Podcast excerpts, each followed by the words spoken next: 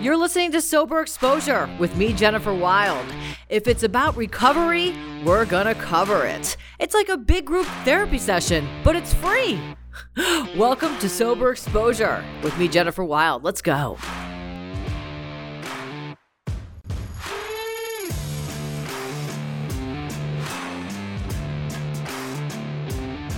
All right, family, welcome. Welcome to Sober Exposure. It's Jennifer Wild. Man, I just got to tell you how psyched I am for today. I, I, mean, I'm psyched every day. I'm a little more psyched because I just got the coolest nail polish.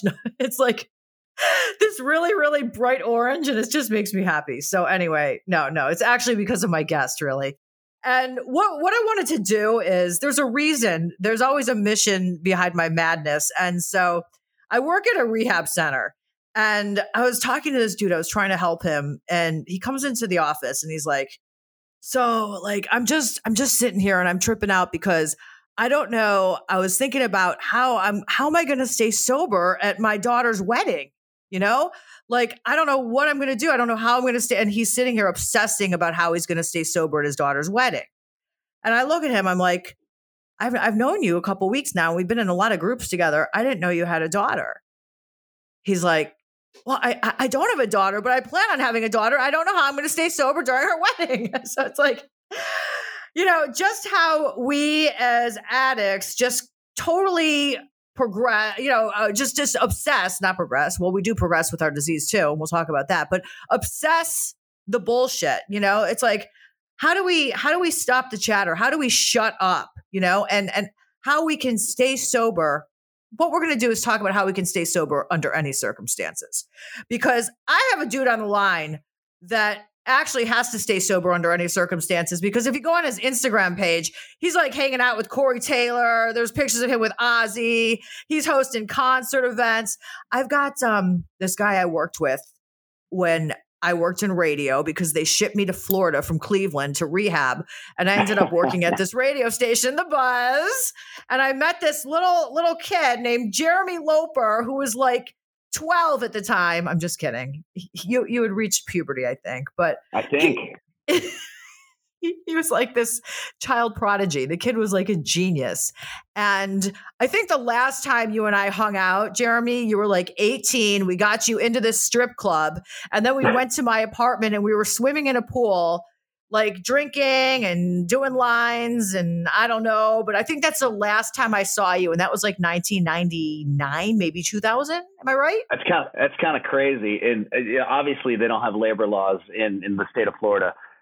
I was very young to be working at the Buzz. It's so great to be on your show, and yeah, I think that was the last time. Uh, well, we probably really hung out, hung out, and I remember that night. It was amazing. There were some other. Uh, there's a cast of characters who will will protect their identity and will remain nameless. But you know, as the story goes, not much has changed except for uh, I don't lay around drunk anymore. Yeah, and and okay, so that's interesting. So you're still the same Jeremy, just minus the now. First of all, I have to preface by saying that that night, I guess I was so into my own thing, and I mean, I've talked about my you know my disease and my story and i went dark like i went dark i was like behind the dumpster doing things like i went down all right um I'm, you were already out of town when my mugshot was all over the news. Uh, that oh. was pretty. Um, but I had no idea that that you even had a pro- you were like little you were like little sweet Jeremy. Like I had no idea. So I, I want to hear a little bit about like your journey and did you know then that you had a problem? Like when did you discover you had a problem?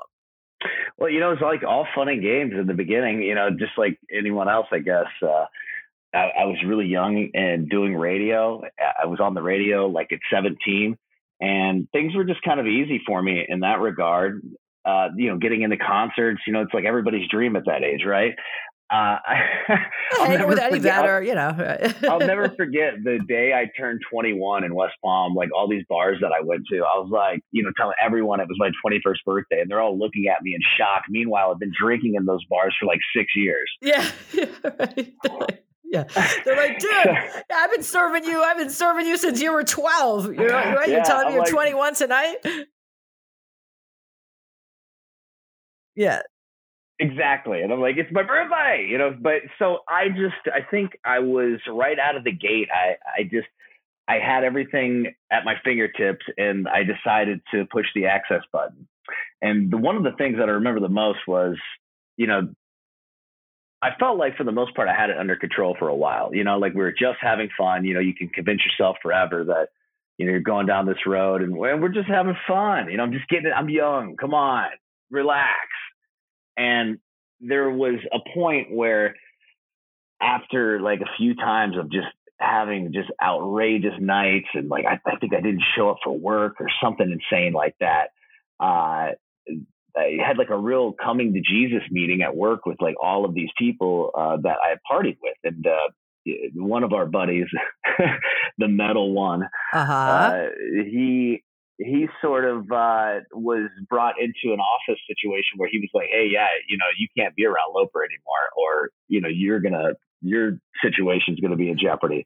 And so, like all of the people that I was hanging out with, all of a sudden were kind of taken away from me in a way. You know, like I didn't on, on the weekend I didn't have the same people that I, I would go to to you know party or or you know we would go out to concerts or whatever. I had to kind of what you were saying at that point. I really when I think back, that was a real pivotal moment because I had gone to a point of partying and just taking excess to to such a scale that there were rules being laid down about other people hanging around me.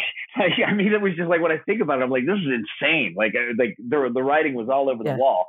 So I, like you said, I kind of went underground, and you know, all of a sudden, like you know, I'm spending uh, the evening with somebody I've never met, blowing coke for eight hours at a time on some couch, and you know, God knows where in Delray Beach. You know, it it was just really weird, and I would show back up on Monday having I felt the same way that I did when I part, you know, partied with everybody else. But you know, I was in these really dangerous situations, and it seemed like at that moment was when I really think about it was like when things really started to change and get dark. That's when you crossed over. That's when I, I say you turned into a pickle from a cucumber to a pickle. That's the old analogy that once you, you know, once you're a pickle from a cucumber, you can never go back to a cucumber.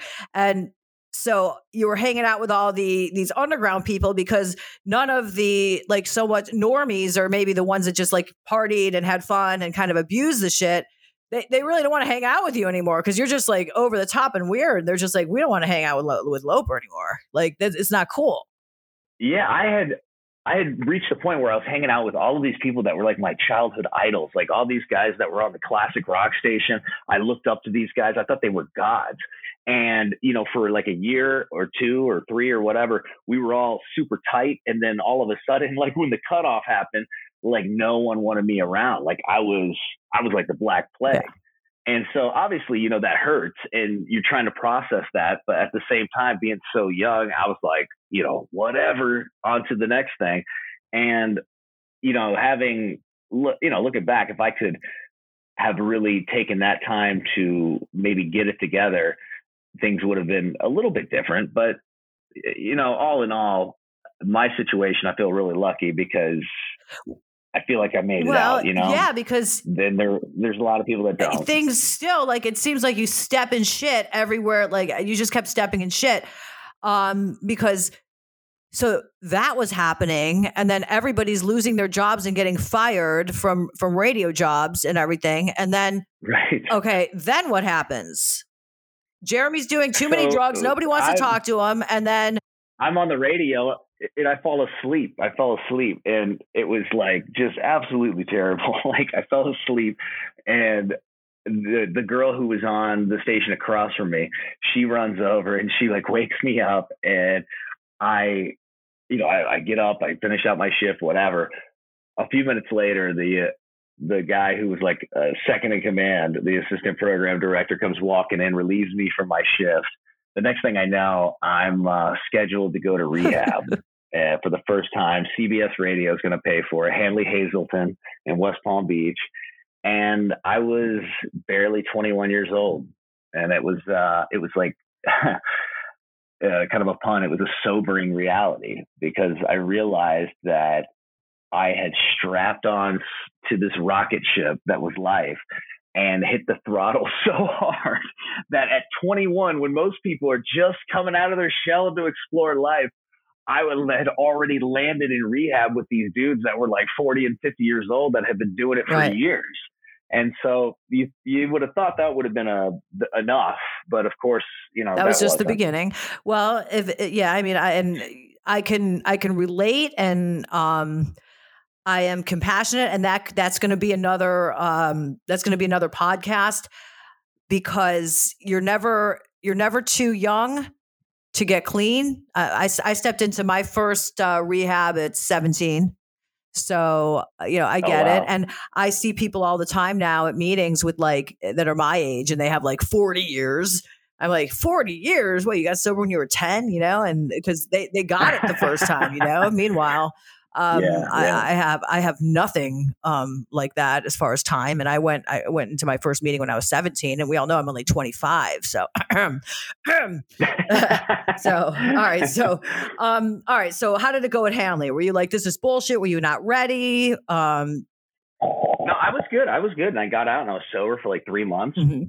And then uh, I moved in with this girl who's my friend. Wah, wah, wah, the girl. And yeah, so she was just a friend, and like you know, she was uh, a normal person, not in in the program or anything, and so she would have parties, you know, from time to time, and I would just kind of come out. I thought, I, you know, I was strong enough in my sobriety that I was like, I, you know, I can, I could take it.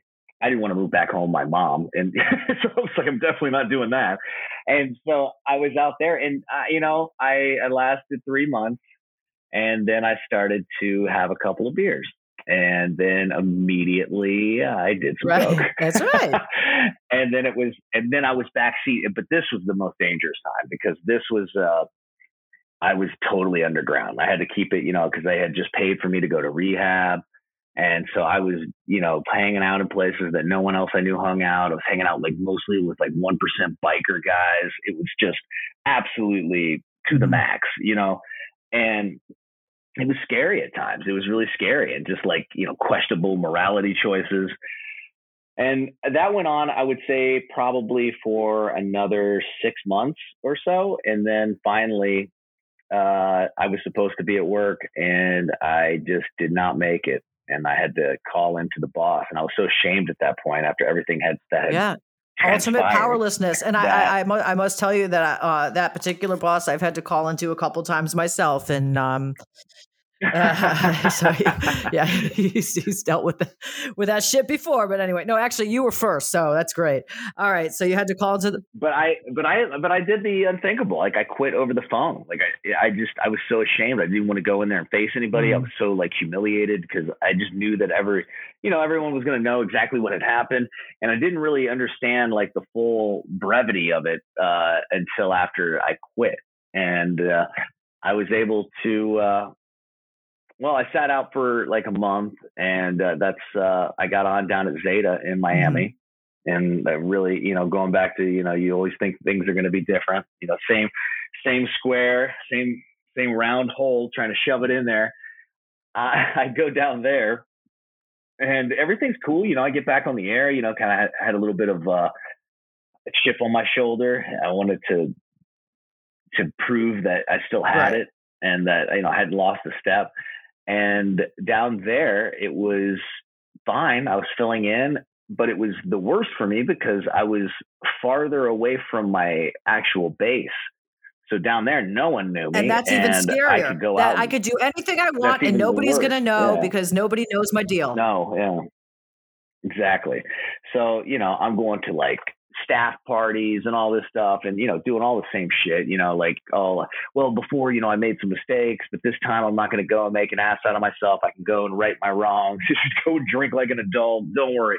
And you know of course the first time you know i'm like completely like almost blackout drunk at a party in front of everyone i just started working with. And you know you wake up the next morning you have those feelings of just complete mm-hmm. humiliation. Mm-hmm. so that went on for a few months and i worked down there for you know uh, i think probably about six months or so and that's when I found out that I had a little boy on the way. And I had to make a really tough decision. And so I took, I uprooted until he was born and I came up to Ohio and uh, I, I got a place around my grandparents and just kind of uh, and just settled down. I didn't sober up. Okay, so let me ask down. you this: Ohio, uh, okay, child on the way. Uh, um, is this now? I I honestly don't know this. I happen to know that you have children and you're married to a beautiful woman that you work with, and I think about this all the time. How the hell do you live with her and work with her and, and sleep with her and do her and kids together and everything? Oh my Yeah. god, Jerry! Oh, sh- I, I love you her a lot. You have to love her a lot. But was this was this the this was a different woman, right?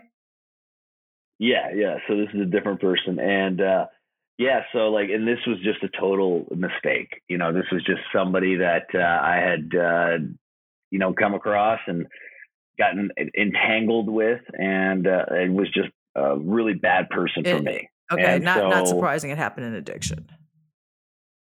Yeah, and so I, uh, I I moved around the country with this person. I was able to. Well, once my son was born, um, you know, I was anxious to get. I was working for Clear Channel up in Huntington, West Virginia, and, and commuting from where I was in Southern Ohio. And so then I got offered a job in Salt Lake City, and so that was like, I'm back, I'm back. and so I moved out, did nights for two years in Salt Lake, and you know things were okay, and things were okay. Uh, still, still drinking and drugging, and uh, I get the morning position in Ocean City, Maryland, and I go out there and I bring one of the guys from the Buzz with me, and we start a morning show, and things were great. But I mean, you talk about some of the hardest partying I've ever been a part of. I mean, we really, we just absolutely destroyed Yeah, that would be it. the place. Yeah. And uh, along the way, I then I had a daughter. So now I have two kids, and I'm still not really sobering up to my responsibility. I'm taking care of my kids. You know, during the day, I'm like Mr. Dad, but then like there's this uh, other part that comes out at night, and you know, I'm still the same guy at in, in certain respects uh, when it came to that uh, partying. So when I when I finally uh, finished off our time in Ocean City, Maryland, uh, we we did like I would say like six months. We worked without a contract for six months in Albany, New York, and I just signed with my agent Norm Schrott. And so we were up in New York, and then we got the call to come back home to West Palm Beach, Florida. And all the anxiety in the world, I, that's all I wanted. I wanted to go back to the buzz and do mornings, right my wrongs, and prove to everyone that you know I was you know, th- I was meant for this and not, I didn't want to be known for being the guy that was, uh, you know, party Right, animal. the addict that failed. So- I'm better now. Yeah. yeah, I'm grown. I'm better. Yeah. exactly. We want to. We want to. We want to uh, just uh, share the news, spread the news. This they say. Oh God, I'm not gonna. I am not gonna quote the big book because there's something in the big book about that, but I'm not gonna quote it because that is like so. I am not a big book thumper. I'm not gonna pretend to be one. Sometimes I like try and act like I'm one at work, but I'm not. Anyway, sorry. Go. I just, you know, like I was so excited, and but at the same time, I had the most anxiety of my life because I knew that all of the people that I left, all the places and people and, and friends and all of that, uh, it wa- that it was waiting on me. Like it, this is like, you know, this was the epicenter of it all. You know, is South Florida. Welcome back. And so I was really nervous, and of course, I went back, and, and things were great. And then I ran into some of the old Mm. crew and then I was right back in the mix. Not not necessarily as aggressive as the first time around, not nearly, but still, you know, there was uh, some pretty hard hangovers to deal with, and you know, and you know, we're doing morning shows; it's not that Right. easy. So, you know, long story short, I was on stage at Sunfest, which is a big festival on the Intercoastal in West Palm Beach for people that don't know.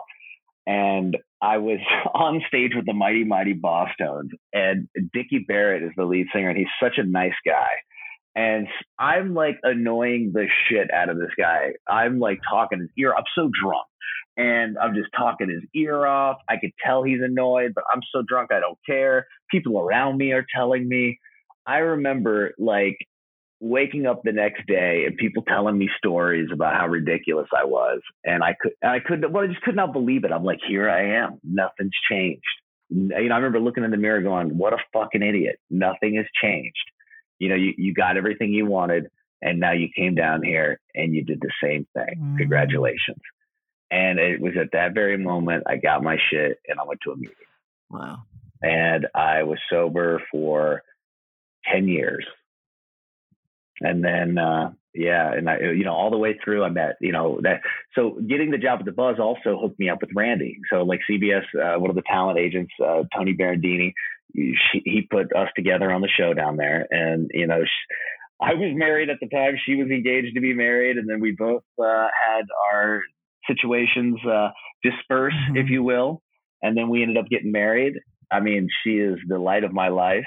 Uh, the children that we have, uh, Jaden and Kaylee, the older children, and then we have children uh, that are younger now too, uh, Mac, Mackenzie, and Knox. But it it, it really uh, is. Around, you can see that it is a love story of a lifetime, and they are like the you know Ken and Barbie on the on the wedding cake. And she's like disgustingly cute, and it's really annoying. And she's really good on the air, and she's young, and I just want to throw up, Jeremy. anyway, uh, she uh, she was uh, she, she, couldn't wait to hear everything about you. Like I was telling her, I was like, Jen Wild was WMMS, yeah. you know, because all the people up here, everybody knows yeah, MMS. Right. Um, but just to kind of wrap things up real quick, uh, I, I just because this is the most important part. Mm-hmm. So the way that I got so well, actually two things. So the way that I got sober was um, I started, I, I, wanted to know, like, especially when I was back in West Palm, I said, who was I before all of this, before radio, before all of this? And it was martial arts. And I got back to doing my martial arts. And, you know, I, I was calling, um, uh, cage fighting, like mixed martial arts. When I, when I was living out in Utah, I got back into it. Being a black belt, I kind of put my two skills together, broadcasting and, and my knowledge of martial arts. And I wanted to take a, a more of a spiritual journey. And I definitely lived by some Buddhist uh, philosophies, and uh, that's what I learned when I was a kid. You know, like uh, growing up in martial arts before radio, that's who I mm. was. And so I got back to that, and I got certified in Tai Chi Qigong, and I uh, I really made one of the most spiritual transformations of my life. I was sober for 10 years, like I said. And in, I believe it was December of 2017 after shoulder surgery, which I uh, all I did was so I, I so now like I, I do I, I, smoke weed like uh, I have medical weed that I do smoke and so I smoked the weed after I got uh, my uh, my surgery because I won't do any opiates. You know, I will not not because I ever had a problem, but just because I mean, like, let's be honest, yeah. I don't have a great track record with things right, that are addictive. Right, right so I'm like, that's the last thing I need. So, you know, I, I went for something that's a little less um, uh, long term and uh, less obviously intoxicating. And, you know, and, and I will say, you know, the medical marijuana, if, if that was something that was a part of your destruction before sobriety, I, I don't suggest it for anyone. so I, I, just to be just to be very clear, like I did not smoke weed before, not, not even like at all, because for selfish reasons, it gave me the spins when mm-hmm, I drank. Mm-hmm. You know, it's like so immature, but that was the reason I didn't do it before. So like when I when I started to do it for medical purposes, it didn't ever bring up those feelings of like you know like having one drink would bring me right to that place where I'm like, let's call somebody up right. on the phone. Like it just never did that for me. It was, it was always more of like a rehab thing. So it, when I decided that in in 17 after my surgery, I was in back in West Palm on vacation, and my wife God bless her. She has no idea of what a deceptive demon I could be. so, be. right, because at this disease. point, she had never seen you high no, or fucked up no. because you guys got married in sobriety. Mm-hmm.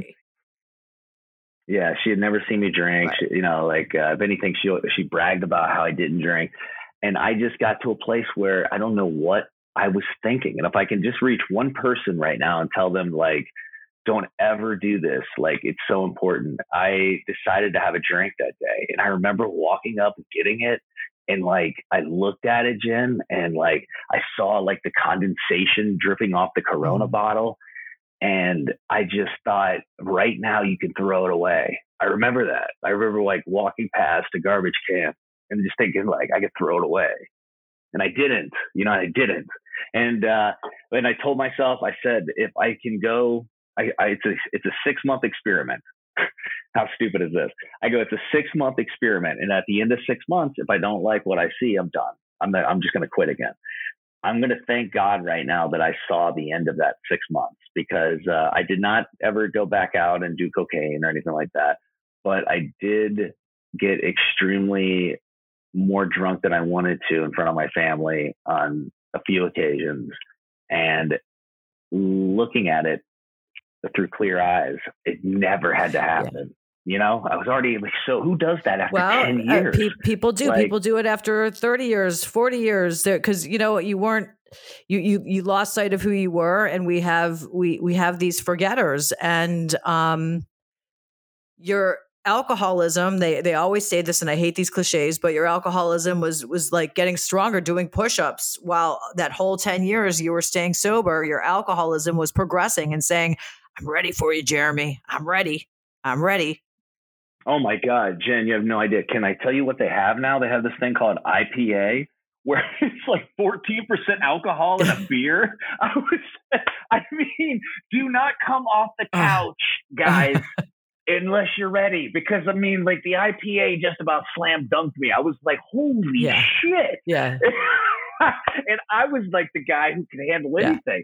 So if anything, stay sober just because it's dangerous in the alcohol aisle. Right. And and that feeling, that feeling, I know so much when you were talking about that corona and that feeling, like your stomach yeah. is turning. It's like I mean, this is the grossest analogy, but it's almost like, and I get the same thing when I walk into like um my favorite like boutique with clothes or something. It's almost like you got to take a shit. Like you get so excited. It's yeah. like I'm gonna do it. Like the, right. the anxiety, but exciting anxiety. Like you're on a roller coaster and and and you know you you know you shouldn't do it, but you're gonna do it. And when you, like you said, if anyone's listening, when you get to that feeling, that's when you have to have that defense against your disease and that's where it has to be some kind of spiritual martial it has to be there has to be some something some defense yeah. against um the, the disease and we're going to talk about that in uh in, in a second this is jennifer wild and you've got sober exposure we are with Jeremy Loper. It's Jennifer Wild, sober exposure, just pretty much getting naked about uh, all of our shit, unloading. Yeah. And um, Jeremy was talking about after 10 years going back out, what happened, what it was like. And so you were out for how long? Uh, only six months. Here's the funny part, though. I did keep to my agreement. I said to myself, I'll give myself six months. And if things are a shit show at the end of six months, I got to be honest and just cut this out. You know, it'll be no problem. and so somehow, by the grace of God, I did. But I have a friend named John, and John I met up here in Ohio in Columbus, and John goes to concerts with me. John is that inappropriate friend when I'm backstage interviewing bands. Like uh, I'll be, you mentioned Corey Taylor. I'll be backstage waiting to go in the dressing room, and John shows up out of nowhere, drunk off his ass, you know, giving me hell backstage, and just you know, quote unquote, embarrassing me. Right? I got to a point when I was drinking. I guess like I didn't think I was that bad but everyone around me, including my my quote unquote drunk friend John, everyone's like, "You're so different, man." And I knew what they meant. It's because I've become more abrasive. I I'm louder. I'm not as polite. And it's so funny because all of those things they don't necessarily trigger in your mind, but as you are looking at looking at life through the lens of everyone else looking at you, you know, because that's a meditation I do. Uh, I look into the mirror and I try to look at myself, looking at myself, looking at myself through my hmm. eyes and trying to see myself from outside of myself. And, you know, it's an exercise and, you know, I challenge people to do it out there. It's a way to see yourself like you, like other people do. And, you know, it's not something you could do within 10 seconds, but yeah, I could I, I, could understand exactly what they were so talking about. So you're saying that they say that, that that's how you are more what when you're sober you're more abrasive from this no, no, no, no, no. When I oh, started drinking, yeah, obviously. I went okay. from like, okay. you know, this person that everyone, you know, knew for ten years or whatever, you know, as as very you know, easy to get along with, welcoming right, right, people. okay, of course, you know, yeah. And that now all of a sudden you're an asshole, right? Else. Now what's up? Yeah, yeah, and, and, yeah, and like I said, even my most drunk friend thought that. So I was like, man, yeah. obviously, you know, yeah. you know, something's going. Yeah, when here. the town drunk, that you know, when he thinks that uh, you know you're an asshole, there's something going on, right? Yeah, I hope he doesn't hear this. But That's okay. Sober now. You know, Jeremy's sober now. Um, Yeah. And anyway, even if he is, he's probably too drunk to comprehend it. So, uh, exactly. you're talking about this form of meditation that you do in the mirror. Where where did you learn this, and is this what's keeping you sober today?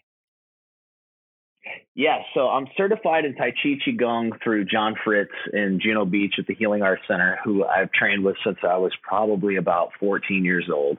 Um, I still do some uh, Zoom stuff with him, but um, yeah, I, I, got my black belt from Fred Villari uh, there in South Florida, and then uh, began in, in, the art of Shaolin Kempo Karate, and, and kept my studies going. I got certified in Tai Chi. Now, I uh, well up until I had shoulder surgery, I was I was training uh, my best friend fights in the UFC and owns a gym here, and I, I was training with those guys two days, uh, two times a day, a Brazilian jiu-jitsu, uh, straight up MMA training, striking, and everything. And when I had shoulder surgery, I've had to cool it down a little bit. I got uh, invited to uh, lift here. Uh, it's really the mecca for powerlifting in the entire country. It's called Westside Barbell. Uh-huh. Yeah. And I just, I just keep myself like entertained with extreme activities. You know, like I, you know how it is. You know, I'm a, I'm a high sensory person, and you know when life gets boring, that's when you get yeah. We can't. I mean, especially like so. It was like this for me too because when you start life, when you're 18 and you know doing things like going backstage at Pearl Jam concerts and interviewing Dave Grohl from the Foo Fighters and shit, you know, it's it's kind of hard to just like, you know, chill and watch Netflix and just stay stay stay calm. It it, it really is. I mean, I try and explain that to people all the time. It's like, listen, you know, I I'm an adrenaline junkie. I need excitement because the beginning of my life was crazy and insane you know? Now not to get me wrong there's still times where i just want my chill time and that's why you know meditation's so important to me you know because that's sure that absolutely. that that is what taught me how to enjoy that because before it was just constantly bouncing off walls. That's that's all i knew how to do was bounce off walls. And i think that everyone that's an addict just has that fire in their belly that that's why we use you know? It's almost like we're just trying to anesthetize. Anesthetize is that how you pronounce it? Yeah, yeah. No, I know what you're saying. I, I, I don't think like you got to stay busy. You know what I mean? Like you gotta, you gotta have that, that drive and something and to fill it with, not just to have the drive, but to actually have that vehicle to put the energy of the drive into. It's, you know, like you're one of the most talented people I've ever worked with and uh, it's just like there's radio stations all over the country that need you today, you know. And well, call them up, Jared. Tell uh, them I'm. Uh, tell them I'm. Uh... I, am telling you, because people that listen, they, they, don't realize. You know what I mean? Like you were when it comes to radio, you were a black belt. Yeah, yeah, yeah, yeah. All right, all right. Um, so, yeah. Well, as as I sit at home, you know eat, eating my uh, bonbons out of work for fuck friggin' 10 years, but that's all right. That's because of my mugshot that was plastered all over now. But you know that it's, it's one phone call though. You know, it's one phone call and you get that phone call and you're and you're back tomorrow. And the cool thing is is it's as if no time has passed for someone like you. I remember when you first came to work at the Buzz, everyone on the staff was like, Holy shit. Have you heard the girl that's on yeah. the I, I, mean, it was it was like you know it's something that no one had ever heard before, and and people with that level of talent, it uh, it doesn't take long. To Yeah, I know, and and that's cool, and thank you. I I appreciate it. I really do. Um, and yeah, I would love to get back on the air. In the meantime, I I love you know what what I'm doing now, and like you said, keeping busy what I need to do in my life right now, what keeps me sober, what I have to do is I have to fill my soul with soul food. And I'm not sure, like, listen, going on the air and being on the radio and everything is great. It's it's awesome. And it, it paid the bills. Like what I do now doesn't pay the bills. That shit paid the bills. But now it it it, it feeds my soul what I do, you know, like right. getting up in the morning. Yeah. This is how I stay sober. I get up in the morning. Um, you know, I, I do my physical exercise, workout take care of my temple, my body. I, I meditate, which is my exercise for my soul. and I do put Alcoholics Anonymous in in the mix. Now, not everybody has to. I know it's not a one size fits all. I'm not one of those people that's like, oh, you have to go to AA. I'm not. I'm I'm just friggin' not because it's not one size fits all. And for years, AA didn't work for me. I think this time around, the reason why it works for me is because I really, and oh my God, I'm going to sound like such a geek, Jeremy, please. I'm so sorry. And I'm not trying to, but like I met somebody and I met this chick and I got into the big book and like, it's it's like sometimes I go to an AA meeting and I just want to friggin' throw up. I'm so bored, and it, there's some bitch in there whining about her, you know, her shit, and it's like, how is that going to keep me sober? All you're doing is depressing me. I need a solution. You know what I mean? So the big book it it basically is like just uh directions on how to keep crazy alcoholics sober. It, it, just it's it's laid right out there. I know it was written in 1935, and so it's like weird language and everything, but um, it just tells me when I read it, it's just it's, it, it tells me exactly what to do, how not to be a crazy friggin' psycho drinking and and using drugs. Absolutely. So I, when I found the big book and I, I delved into the big book, that that's what did it for me and you know my meditation and also i'm really going to freak everyone out because people hate when i say this but my crystals holding the energy of my crystals keeps me sober Oh my God, my wife would love to talk to you about that. She's all about her stones. Oh no man, yeah, it used to be my crack rocks. Now it's my crystal rocks. Seriously. Uh, so yeah, just another thing on Randi, real quick. So how how did I would love to have her on the air and ask and get her side of it. You mentioned you would love to have my okay. son on the air, or uh, you know, to see how. Yeah, I would love right? to hear how you know how Randi handled it and what she how how it was for her because we also we talk about all types of addiction and there's codependency. How was it for her, and did she have any um you know uh, bearing on you after the six months saying I've had enough? Definitely. Uh, but she was more just kind of unaware in the very beginning. She didn't really know what to look for. She wasn't looking for anything. She just thought, oh, okay, cool. You can handle it now? Yeah. Great. You know, she is, hasn't ever been around addiction like that. So she didn't really know what to expect and if it was even that big of a deal because I was able to downplay it to a certain extent where, you know, n- no one was on high mm-hmm. alert. And so I think obviously that would never work again. But uh, I, I, you know, I, there was a there was a part of me that felt terrible because obviously I knew I had deceived, you know, and I had to explain to her that that is a part of the entire process that you don't realize that you can't handle it, and then, you know, because I honestly, I, I going into it, I mean, I was dead set, thought I, you know, hey, it's been so long, I bet I can handle it. I was a kid then. What are you mm-hmm. talking about? I'm an adult now. This will be easy. Yeah. Yeah. The disease yeah. that tells us we don't have the disease. Yes. And I never had to embarrass myself in front of my kids. Like, that's what I can't express to everyone enough is like, you know, I just didn't have to do that. And I did, though. And so, I, if there's anybody out there that doesn't have to, do it for me. Mm-hmm. Do it for yeah. yourself. Yeah. I mean, the, the, the damage that we do to our children, it's just, irreparable. You cannot take it back. Um, and as a mother of a 16 year old that was brought up in an alcoholic and drug addicted dysfunctional family, my son is a result of it, and he's a great kid. But you know, I did serious damage to that child, and we love each other very much, and we are very open about it. And we talk about it, but absolutely, you know, I mean,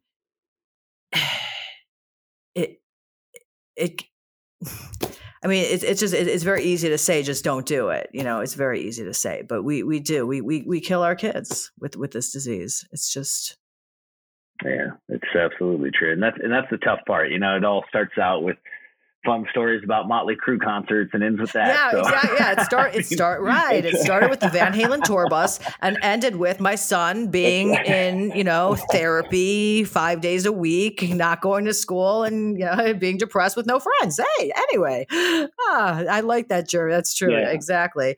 So, um. Basically, your sobriety is keeping busy. It's your martial arts, playing a horrible golf game. Yes, playing a terrible golf game.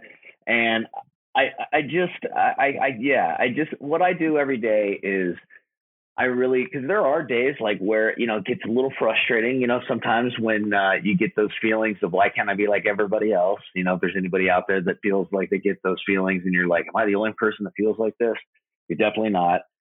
Um, I hate those feelings because I hate to feel like like a jealous person. I think that's such a such a weak mm-hmm. quality. But you know, it's but it's true. I mean, everyone feels like that. You feel like, yeah, man, why can't I be the guy that just have a couple of drinks? a couple of drinks is something that I have no idea what that world. Is. Yeah, we don't like. want a couple I mean, of drinks. I don't want just one. Yeah. The person that has able to have two drinks, fuck yeah. you. Okay, yeah. just like I'm there for the night. We're camped out. You know, though the the initial sitting i'm everybody's buddy but it's the uh, it's the hours that come after that that are so sad mm-hmm. and you know i just think it's so important to stay on top of it you know like you said uh, I, I you don't ever you know I don't encourage anyone to ever do what I do because I think that this whole thing is so in it's it's such an individualistic sort of uh, feeling and and meaning to you that you have to take your sobriety uh, every moment. They say day by day, but I mean, hell, hour mm-hmm. by hour. Like when I was at Hanley Hazelden, that was the reason I got sober is because of the program. So I, I don't want anyone to ever think that I am ever down talking the program because I don't go every day or all the time. Um, it's the things that I learned at Hanley Hazelden um, around that fountain and walking the, the, the track uh, eating that starchy food. yeah. Um, I I was able to take all of those, all of that knowledge that I had no idea why they were putting me there when I was mm-hmm. 21. At 28, when it was time to put it down, all of that knowledge yeah. was there, and I had it, and I was able to access it. And uh, sometimes that's very valuable. So, like you know, if there's anyone that has a family member that's been through a struggle and you think like, well, I've paid for rehab twice and they don't get it. Trust that when they do finally get it, the knowledge might be right. there. That, uh, and, and I, the seed, yeah. the seed is planted.